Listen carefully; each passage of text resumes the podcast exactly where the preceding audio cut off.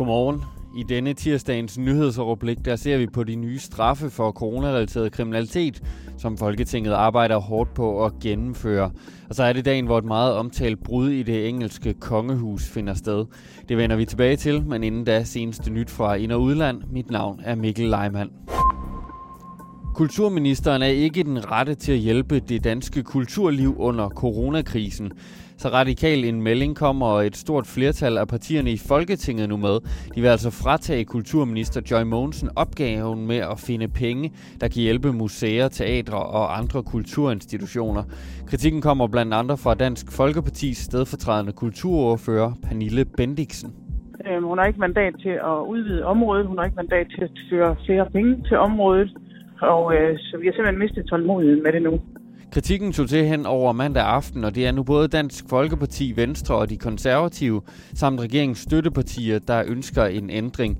I stedet vil de lade finansminister Nikolaj Vammen stå for forhandlingerne.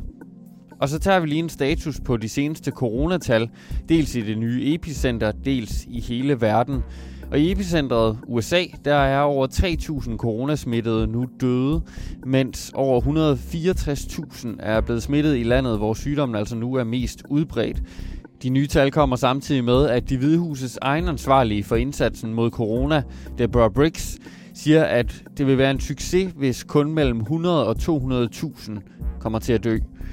På verdensplan er over 780.000 nu bekræftet smittet med sygdommen, hvoraf over 160.000 er blevet raske igen. Over 37.000 er døde.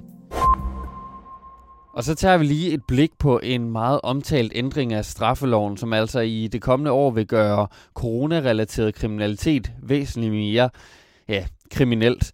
Fremover der vil du nemlig for eksempel kunne ende bag træmmer, hvis du stjæler en flaske håndsprit, hvor du altså normalt vil få en bøde. Når det her lovforslag ikke bliver vedtaget i dag, som det ellers var planlagt, så er det fordi, at der fra rigtig mange partier har været spørgsmål til lovgivningen, har været modstand mod nogle af de regler, der skulle indføres. Blandt andet har der fra regeringens støttepartier Enhedslisten, SF og de radikale været modstand mod det faktum, at der ikke er en bagatelgrænse. Men det er der nødt til at være, siger SF's retsordfører Karina Lorentzen, for man kan ikke skære alle over en kamp. Det er vigtigt for mig, at man skældner meget hårdt imellem dem, som er øh, kriminelle og som gør det her for egen vindings skyld, og så den borger, som øh, fordi lejligheden bød sig, nejlede en håndsprit. Og det skal man selvfølgelig ikke. Jeg er bare ikke klar til at sætte folk i fængsel for den forholdsvis lille forbrydelse. Og lovforslaget indeholder vel at mærke mange former for kriminalitet, som tyveri, vold, svindel, bedrageri osv., hvor straffen i alle tilfælde vil vokse markant, hvis årsagen har at gøre med covid-19. Justitsminister Nick Hagerup har hidtil afvist at indskrive en bagatelgrænse. Som man sagde i torsdags fra Folketingets talerstol, så mener han, at en naturlig grænse allerede er indbygget i forslaget, for der er kun fængsel for håndsprittyveri i nogle tilfælde. Det er der, hvis man gør det på et hospital eller en lægeklinik, hvor det er afgørende at have det til rådighed, men jo ikke, hvis man gør det i et supermarked. Der er jo ikke med forslaget lagt op til, at hvis man sjæler det i supermarkedet, så skal det koste ubetinget fængsel. Så derfor er proportionaliteten jo bygget ind.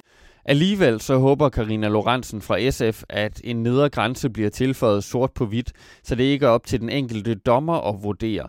Men uanset så er hun tilhænger af de strengere straffe.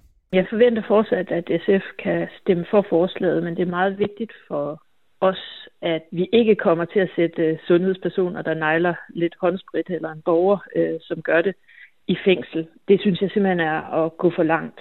Det har ikke været muligt at få en udtalelse fra justitsministeren, men ifølge et svar, han har givet Karina Lorentzen til hendes spørgsmål om en bagatelgrænse, så vil regeringen, citat, kunne støtte et sådan ændringsforslag.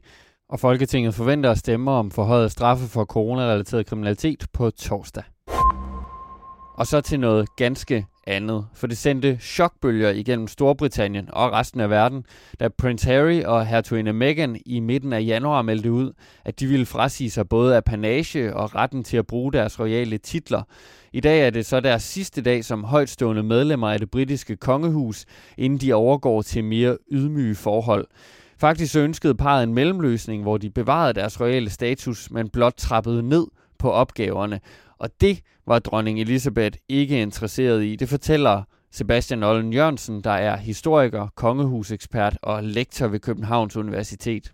Så fik de jo så pænt og høfligt med en håndfast besked på, at øh, enten så er man med, og tager sin del af slævet, eller også så er man bare udenfor. Parret tog altså det her ekstraordinære skridt efter lang tids kamp med pressen, som de mente ofte kom for tæt på. Og hvis de mangler inspiration til, hvordan de skal håndtere deres nye roller, så mener historikeren, at de med god grund kan se mod Danmark. Vi kan jo kaste et blik på vores egen lille verden, nemlig Grevinde Alexandra, som øh, sådan set jo også forlod kongehuset, men som i offentlighedens øh, øjne har været med. Det kan jo være det samme sker med, med Harry og Meghan. Det kommer utrolig meget an på dem og øh, samspillet med medierne og offentligheden. Uanset hvilken fremtid de går i møde, så mener Sebastian Ollen Jørgensen, at de skal tænke nøje over, hvilke opgaver de påtager sig. De skal jo nok øh, udvise lidt, lidt taktfølelse, ikke? Øh, og ikke bringe sig selv i en situation, hvor øh, det, de siger og gør, kan opfattes som officielt. Men det er jo den dans, de skal lære. Og så et kort blik på nogle af de øvrige historier, du bør bemærke i dag. EU's indrigsminister mødes for at diskutere, hvordan landene skal håndtere migration på tværs af grænserne under coronakrisen. I Østerlandsret kommer der afgørelse i en af erstatningssagerne mod virksomheden OV Bunker. Sagen i dag handler om erstatning for 800 millioner kroner af en af i alt tre erstatningssager, der er i gang mod den konkursramte virksomhed. Og så bliver vinderen af børnelitteraturens svar på Nobelprisen, Astrid Lindgren Memorial Award, offentliggjort i dag. I alt 237 forfattere, illustratorer og organisationer er nomineret. Fem er danske, blandt andre børnebogsforfatter Kim Fubs Åkesson.